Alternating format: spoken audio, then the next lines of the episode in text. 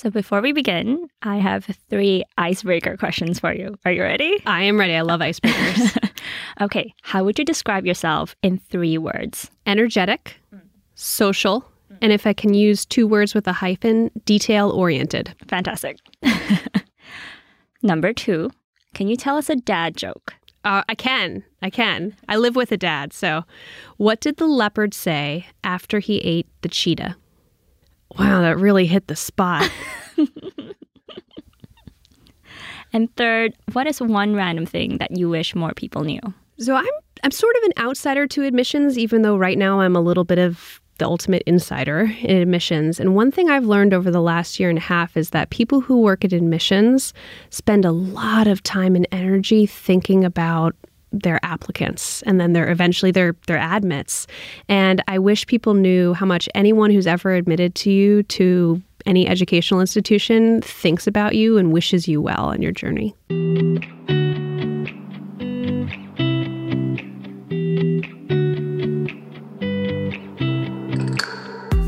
The Harvard Association for Law and Business, or HALB, is one of the biggest, busiest student organizations at Harvard Law School. Our club's mission is to connect Harvard students with leaders at the intersection of law and business. At school, we regularly organize events with CEOs, general counsels, corporate lawyers, bankers, investors, entrepreneurs, and so on. But our goal is not just limited to meeting leaders. We're also very focused on how our generation of law students can grow into and become leaders. And that's why we decided to start this podcast. If you are a current law student or even a pre law student, the HALB Leadership Podcast is dedicated to you. It's dedicated to you, to your success, and to your growth into a leader in the legal profession and beyond. So, hello and welcome to the HALB Leadership Podcast. I'm a Harvard Law School student, HALB board member, and your host, Genevieve Antono.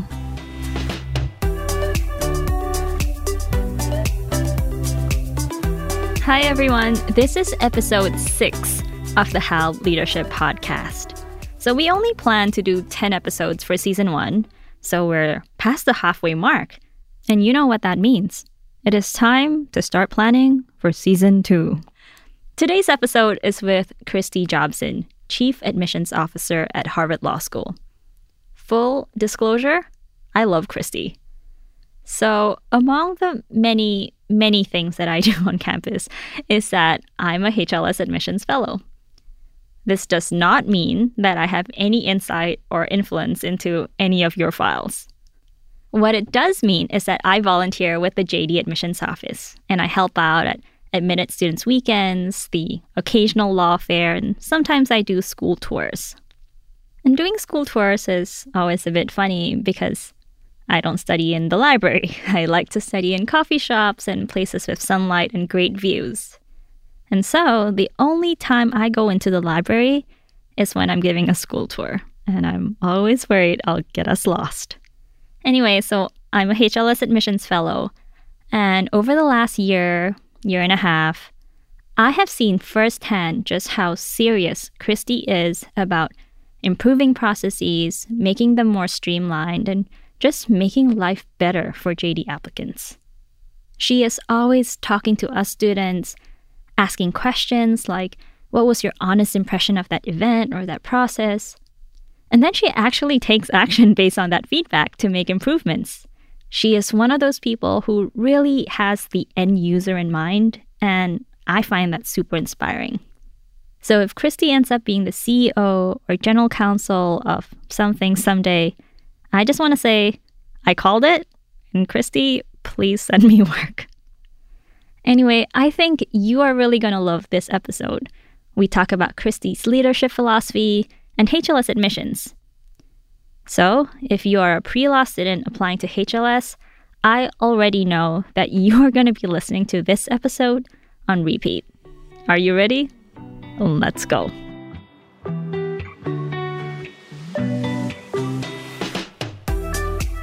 The cost of producing season one of the HALB Leadership Podcast is generously sponsored by the international law firm Simpson, Thacher, and Bartlett.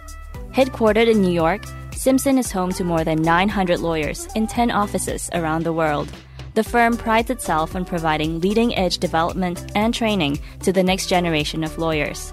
To learn more about Simpson's summer program or 1L diversity program, visit stblaw.com. Simpson has no influence or control over the content of this podcast, and each speaker's opinions are their own.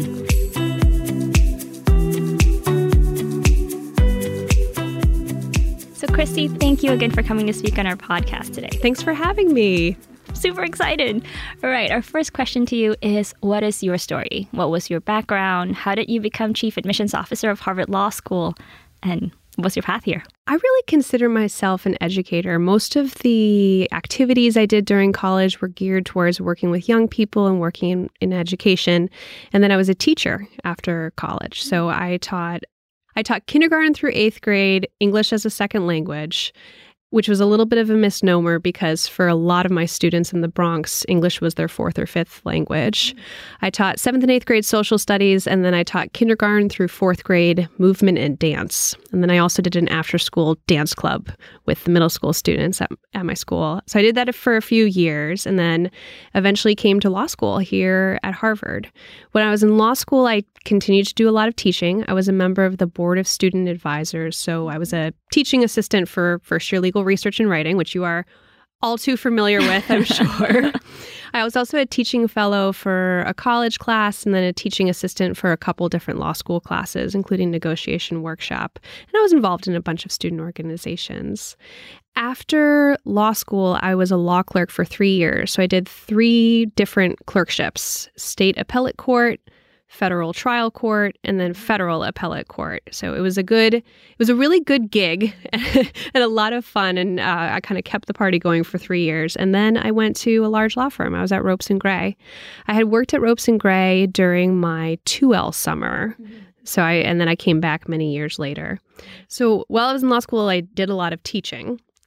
And my 1L summer, I worked at the U.S. Department of Education Office for Civil Rights. And on paper, it really looked like my dream job. I was getting to do civil rights work. I was getting to do direct work with individuals and students and teachers at kindergarten through 12th grade schools, as well as institutions of higher education. But I think um, in anything career wise, you have to be really honest with yourself. And one of the things I learned during that summer is I think I'm more of an advocate than a neutral arbiter. Mm. And I was in a position at US Department of Education where you're really kind of taking facts and coming to conclusions yourself as opposed to advocating for one side or another. And while it was an enjoyable summer, I knew that that, w- that was not the posture I wanted to be in for my career. And it's funny how things can really surprise you where something that you you think would be your dream job turns out not to be. And it's hard to be honest with yourself when that happens. Yeah, I think I'm going to have to go through that a couple more times in my career.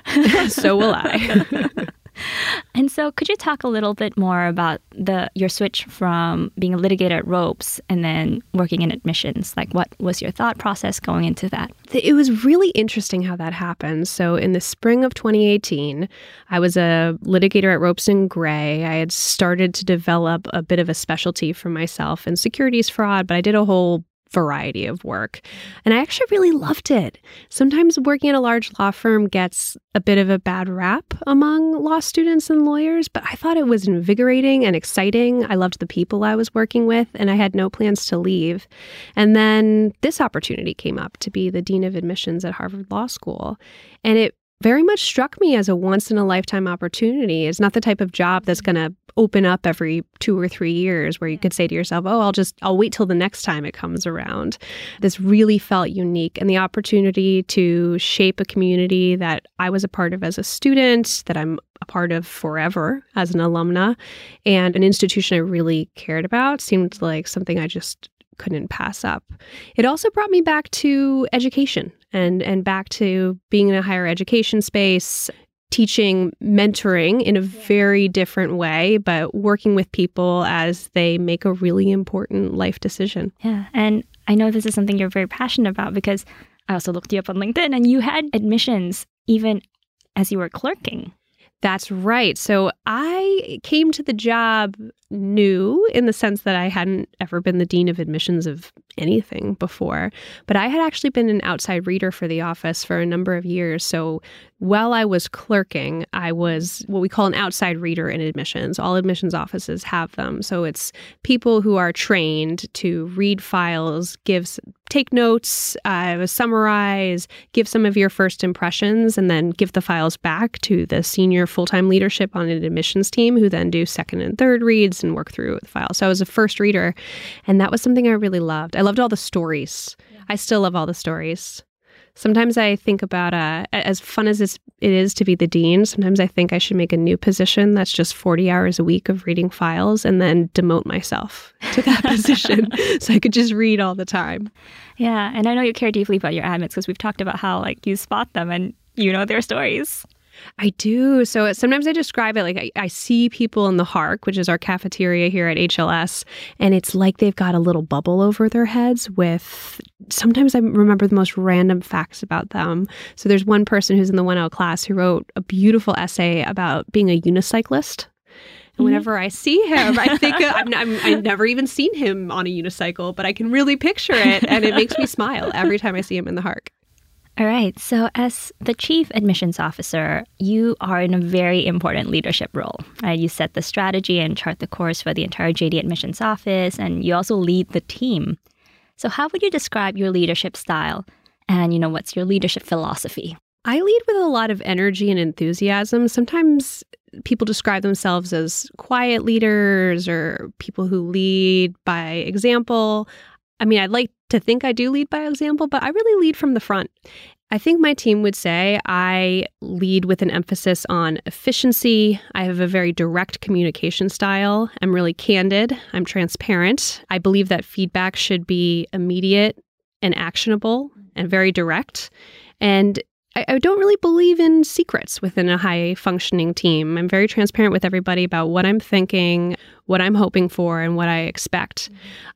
I have found when I've been working with a leader, I find it really useful when the expectations are clear and the goals are really clear, and especially when everything is leading back to an overall mission. Mm-hmm. So, one thing I did with my team, we did a retreat in New Hampshire last year. So, we did a whole overnight and we went hiking and it was really fun and we made tacos.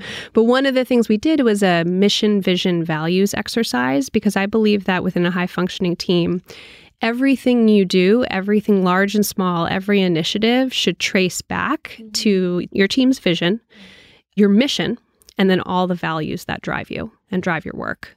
And that, I think taking the time to do something like a vision values exercise is something I'd recommend for any team and any leader. Yeah. How did you grow into this type of leader? Where did you get your training? So one of the things that was the biggest training for being a leader now in my professional career is actually everything I did as a student, both while I was in college and in law school, actually. I think student organizations give you an opportunity to test drive your leadership style and try new things in an environment where it is not quite as high stakes as everything in your professional career. Mm-hmm. That was really instructive for me. In particular, when I was in law school, I was the editor in chief of the Journal of Law and Gender. Mm-hmm. I had a lot of people to manage and a lot of operations. One of the things that surprised me most about being a journal, I mean, you think it's going to be this, it is a very academic exercise. It's, you're in your head a lot, you're thinking big thoughts, but to actually put out that publication, there's a lot of operations work yeah. along the way.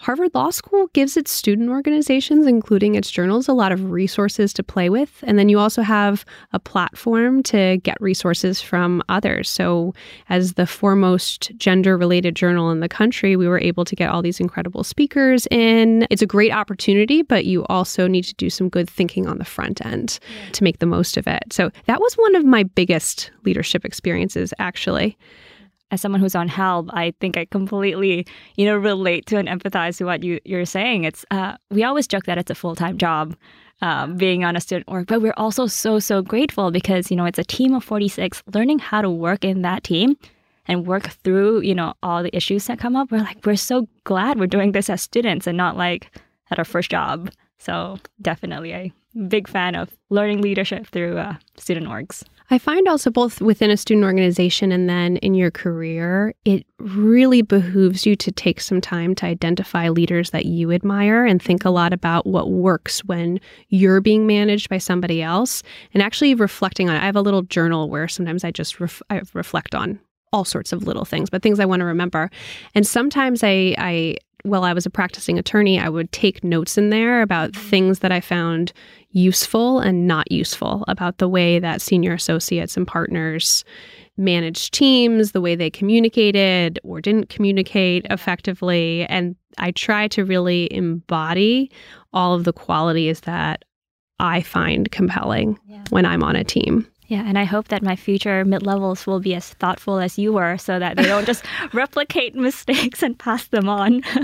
and it's it's really easy to do because when you are an attorney, you're really in any setting. You are working in a high pressure environment where you are trying to achieve something big in a time pressured setting. Yeah.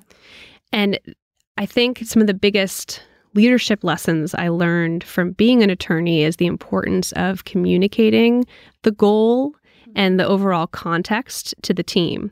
Because we've all heard stories about mid level associates and senior associates who call you up when you're a junior associate and they say, I need you to look for all of the documents related to X. And as a good busy worker bee, you're like, yes, I'll help you. I can do that.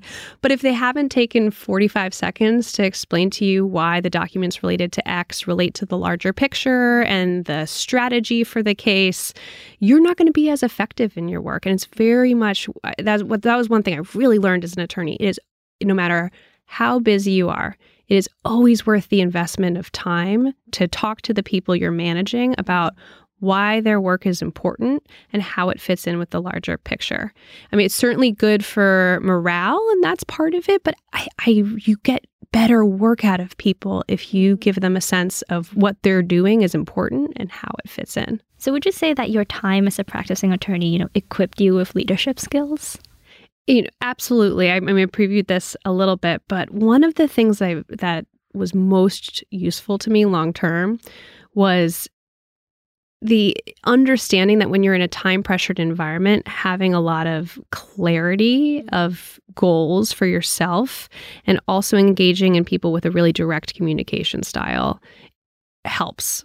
It doesn't make the time pressure go away, but it really helps. And another thing I learned from being an attorney, uh, which is a it's a scary thing to do, but it's important to be really clear when you don't know something and being really direct about that and not being afraid to ask questions. I think sometimes in law school I was I was afraid to admit that I didn't know something and it's easier to nod along and think to yourself I'll go google this later. I'm not really sure what they're talking about, but if you can have the confidence to say, "Hey, I can you clarify that? I'm not really sure what that word means, or I'm not really sure how this fits in with the overall strategy. You'll have a better sense and you'll feel much more empowered in your career.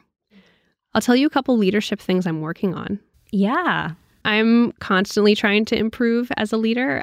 And here are a couple things I'm working on right now. So I have a lot of ideas everyone on my team has a lot of ideas and I cherish that. I think it's really important for people to have the space and the time to to brainstorm, throw a lot of spaghetti at the wall and see what sticks. But I've been working on setting expectations for brainstorming within my team and making it sort of guided brainstorming because I have a little bit of a tendency to say let's let's think about all the things new we could do with the mid students weekend. Let's just rip up the schedule from last year and try this whole new thing. What I'm intending to do is to say let's have a spirit of of trying something new, thinking things through. And sometimes what people can hear is she didn't like everything that happened in the past or it's going to be the, this whole new big project when really i just kind of want to get the conversation started. So I, I try to set expectations for everybody. Right now we're just going to pretend like it's a total clean slate. We might do a lot of the same things as last year but let's let's pretend we were completely starting from scratch. I have found that that's helpful. Yeah, I might need you to do this guided brainstorming training at HALB because I'm exactly that style where I have like a million ideas and it probably drives my team crazy because I'm like, I know, let's start a podcast. I know, let's do this. I know, let's do that. so some guidance would, probably be helpful. Yeah, can, I recommend this is something I did when I first started as admissions dean, and I do really recommend it for anyone who's coming into a team that's preset mm-hmm. and you're coming in as sort of a new leader. Is very early do a how to work with me exercise, which involves being really self reflective, very honest. But I was really clear with everybody early on I think out loud. So if I'm throwing out a lot of ideas, please don't necessarily take it as I'm telling you the 95 things I want you to do this weekend. Sometimes I'm just thinking things through by talking. I also was really clear with my team I'm a very pesky editor, really, really a pain. And every email that goes out of our office, every blog post that goes up, I've arranged and rearranged the structure and gotten really in the weeds about the phrasing and I've I'm glad that I told everybody I, I would be like that at the mm-hmm. front end because then it wasn't a surprise later. And I told everyone I was like it's not going to be a critique of your work. I'm sure I will love everything you do. It's just I am a pesky editor. And then I also am really clear what I said earlier about feedback. I'm clear with people on the front end. Actually, I, I got to hire some new people recently, and I even in job interviews tell people I, I, you should just know that I'm really direct and I'm immediate with feedback because I think it should be direct, immediate, and actionable. So speaking of the, you know, the admissions office, what are some of the changes and initiatives that you and your team have introduced that you are most proud of? Oh, I'm so glad you asked this. So, my overall goal is to make the admissions process as smooth as possible for our applicants. I know that applying to law school is not always fun. It can feel like you're throwing your essays and all of these things you've written from the heart out into the ether. But I try to put applicants in the driver's seat where I can. So, to that end, a couple things we've done recently, which are not necessarily the sexiest initiatives ever, but really I think have made a difference. One thing we did in 2018 is we built a status checker upload. So this involved Courtney from my team doing a lot of good work on HTML to build a place in the status checker where applicants can directly upload something new. So if you have new grades come out, if you have an update from work that you'd like to share, a new resume, a letter of continuing interest, rather than having to email our team and wonder if it even got read by anybody, you can upload it directly through your status checker. You see the new additional material that's been uploaded and the date you did it, and it actually goes directly to your applicant file. So the second you upload it, the person looking at your file will see it right there. Another thing we did uh, to that end, we, we give application fee waivers based on need. Mm-hmm. You used to have to email our office. We'd email you a form, you'd email it back, etc. We built an application fee waiver form right on our website so that you can fill it out right on the web. You don't have to email anybody. You don't have to wait. It's right there. One thing that was a little new this year, we tried starting in July 2019, is being a little more transparent about our timeline. My first year as dean, I would sometimes look at all of the message boards where people were wondering, oh, is, is today the day? And I would think, I know that today's not the day. I know it's going to be December X or February Y. And so last year I said, why don't we just publish them? We know the dates we're going to admit people. We work through thousands of applications and hundreds of interviews. And it's a pretty well oiled operational machine. So why don't we just be really transparent? In general, I've tried to make our blog a source of information for applicants. We have blog posts about what we think about personal statements, our favorite interview questions. We hope they're helpful. I hope someone besides my mom reads them. But we have the timeline right there in December when we did a congratulations to our new admits blog post. I was really clear in it. We're going to send the next round of interview invitations on January 9th. That was yesterday we did. I hope that for applicants that's helpful because then at least you don't have to wake up on January 6th and January 7th and January 8th and wonder is today the day that the interview invites go out. Yeah, because right I definitely remember the, those days on the message boards hitting refresh. I know. It's hard. So, no, but this is such a great change. We also made our interview process more efficient. This is I, I really love operations work. So this is again, more sort of behind the scenes, but we used to do uh, 30 minute interview slots for a 15 minute interview. There would be interviews every week that was actually really tough on our team because you have four people who have closed doors every single day for months and months out of the year. Yeah. And everyone else has got to kind of be quiet because it's interview season. We changed it so that we do these big blitzes now. So we do, it's a 20 minute time slot for a 15 minute interview. So we have to be much more efficient mm-hmm. and prepared. I mean, you definitely need to drink your coffee that morning, but we do them as these big blitzes and we're able to get through a lot more interviews interviews, do them all day long, but then have time to do all of the other big projects we want to do. Yeah. I love that you are an ops nerd because I think this is also where the legal profession is going. It's like I think that's right. In-house departments, all ops, like law firms, they have to think more carefully about making things processes more efficient the way that you are. Absolutely. If you're listening to this, you're not allowed to steal Kristi away from us yet. we want her admissions. I mean, your your most precious resource in life is your time and you really yeah. feel that. That's another thing I got out of being a practicing attorney because you actually bill for your time. Your time is your resource. And being really careful and thoughtful with your time is the best thing you can do for yourself. And then our biggest project this year is building an application right on our website. So for our junior deferral program, where applicants apply at the end of junior year. If they receive an offer of admission, it's contingent on them going into the workforce and working for at least two years between college and law school. But they can go into that senior year job search feeling like, you know what, law school's all taken care of. This is my opportunity to try to be a screenwriter in Hollywood or, or experiment and do yeah. something a little bit different. For that process, someone's just applying to one law school. So it's a little bit of a hassle to ask them to sign up for the Law School Admissions Council website, to mm. pay for a credential assembly service report, to actually pay for the report to go to Harvard Law School, and then an HLS application fee. So we built an application straight on our website our experiment in 2018 with building the status checker upload was pretty crucial for this process, where um, you don't have to apply through LSAC, you don't have to pay for the LSAC fees. And then I got Harvard Law School to waive the application fee for all of our junior deferral program applicants. So it's effectively free to apply for the junior deferral program now, other than all the time you have to spend writing your essays and getting those letters of recommendation and the like. No, that is wonderful. All right, Kristi. So some people criticize law schools, you know, as not doing enough to equip students with practical skills, professional skills, leadership skills. And there's almost this narrative that if you want to build leadership skills, you know, you should be going to business school and not law school. What are your thoughts on that?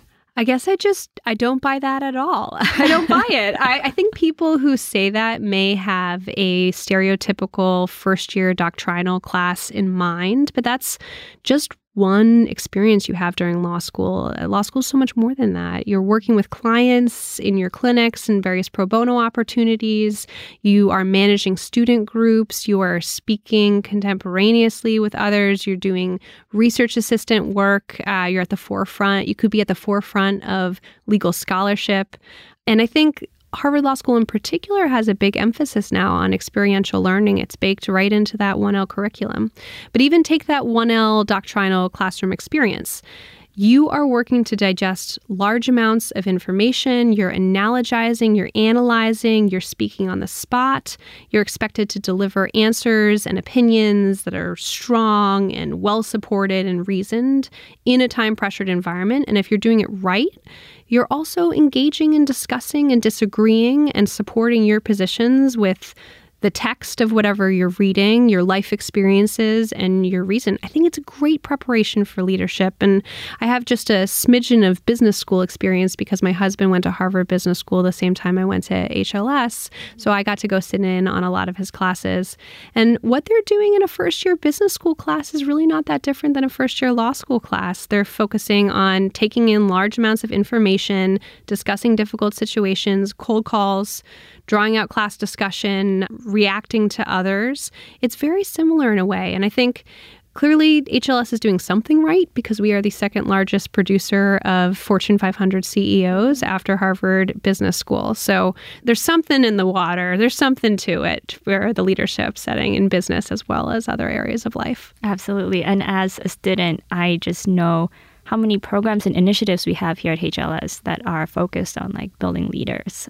We had Professor Wilkins and Professor Westfahl speak in episodes one and two, and they're wonderful. And so definitely we have leadership training right here. I took a class with Professor Westfahl and Professor Wilkins my 1L January term. They were my 1L January term professors, and I got so much out of talking with the two of them. They're so practical. Yeah, I had the both of them for my 1L classes as well. Love them. So I know there are a lot of pre law students listening to this, probably obsessively, probably on repeat. so, on behalf of all of them, other than, you know, work experience, which HLS has mentioned, you've mentioned in other interviews, prioritizes, what does your team look for when reviewing applications? Is there a secret to getting into Harvard Law School? Yeah, so we look for people with a strong sense of vision and a sense of urgency to their application. You want someone to put down your application and say, yes, this person has to go to law school. I see it. And by that, I don't necessarily mean you know exactly what jobs you're going to have at each stage of your career. You might not know any type of legal job that you might want to have, but you have a vision for the types of problems you want to tackle, the types of things you want to engage in. Sometimes O'Davies on my team describes it as why you, why law, why now. Mm. And you don't necessarily have to answer those questions as sentences. I want to go to law school because, but the reader of your application should understand by the end what you are looking for. Sometimes we talk about cohesion. Mm-hmm. Cohesion is really important to an application. Things should sort of fit together. The path should make sense. We should understand why you're here applying to law school, why you're applying to law school right now, and why you think you're an excellent candidate. And then there's some baseline expectations. Uh, we want to make sure you're academically prepared. So, for that, we look at your undergrad transcripts, your letters of recommendations, your test scores. One thing I'll say about recommenders, I had not expected recommenders are very clear and direct and candid.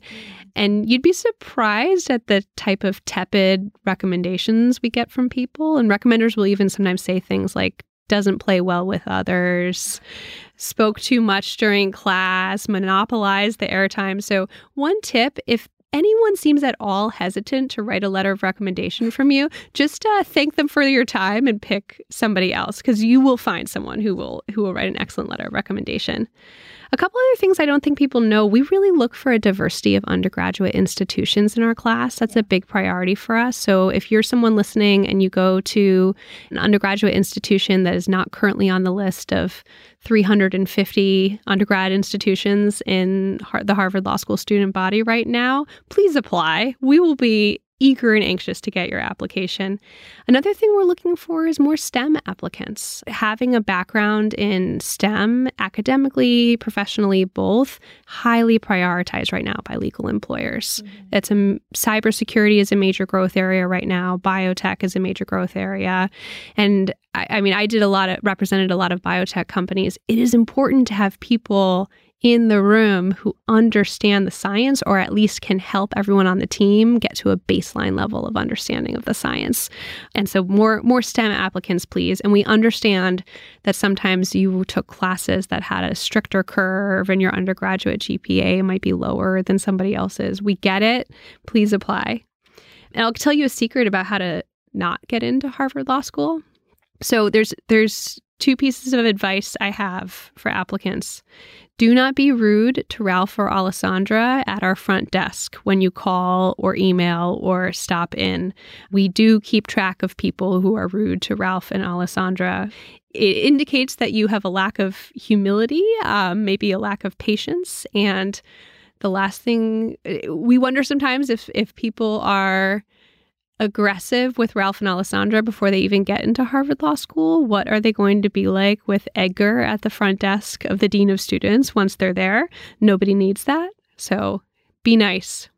And then another thing, I really don't recommend having a parent call for you to advocate for you or have them e- email. So this summer, there were some parents who wrote in who were really angry about their children being waitlisted. And as a parent myself, I get it. You know, I, I, I love my kids, I want to advocate for them, but you're going to graduate school and you're going to a graduate school where you are going to be someone trained to advocate for others you're going to be a public defender or a prosecutor or a big firm lawyer working on some of the biggest transactions in the world. Please be your own advocate. Don't have your parents advocate for you. Okay, so final question for today. So, our listeners are mostly law and pre law students. What advice would you give them? Oftentimes, people ask me where they should work. Where should they work before they go to law school? Where should they work during law school? But sometimes it's not the where you work, it's about the who and who you're working with. Um, if you have an opportunity to work for a busy person, and maybe that's in the senior in your undergraduate student organization who's the president, maybe that is your supervisor during a summer internship, maybe that's during your full time job. Any opportunity you have to work for someone who's busy and doesn't have enough time jump at it. Sometimes those people are exasperating. They show up out of nowhere. They drop new ideas. They run away. But you really have to practice that direct communication style and giving people answers quickly and on short notice when you're working with someone who has limited time. So jump for any opportunity you have before coming to law school to work for a busy person. And then one final piece of advice is going into any job search or thinking about your career is so worth the investment of time to reflect and uh, think what do what do I really need? What do I really want out of a job, out of my career, out of my education and schooling and being really honest with yourself about that. So, one of my friends calls this the motivational pie exercise. So, if you Google that phrase online, you'll find a couple different frameworks to help you think through what you want out of a career. I, I know, for example, for me, I really need great people that I work with. And in some ways, the people that I work with are more important to me and I get more satisfaction out of the team relationships and dynamic than even sometimes the work itself yeah. or the impact of the work I'm having. So what what you need, what you want, take the time to reflect. All right. So Kristi, thank you so much. You are a wonderful leader, a wonderful human being, and I'm so happy to have you on our podcast. Thank you so much for having me. This was fun.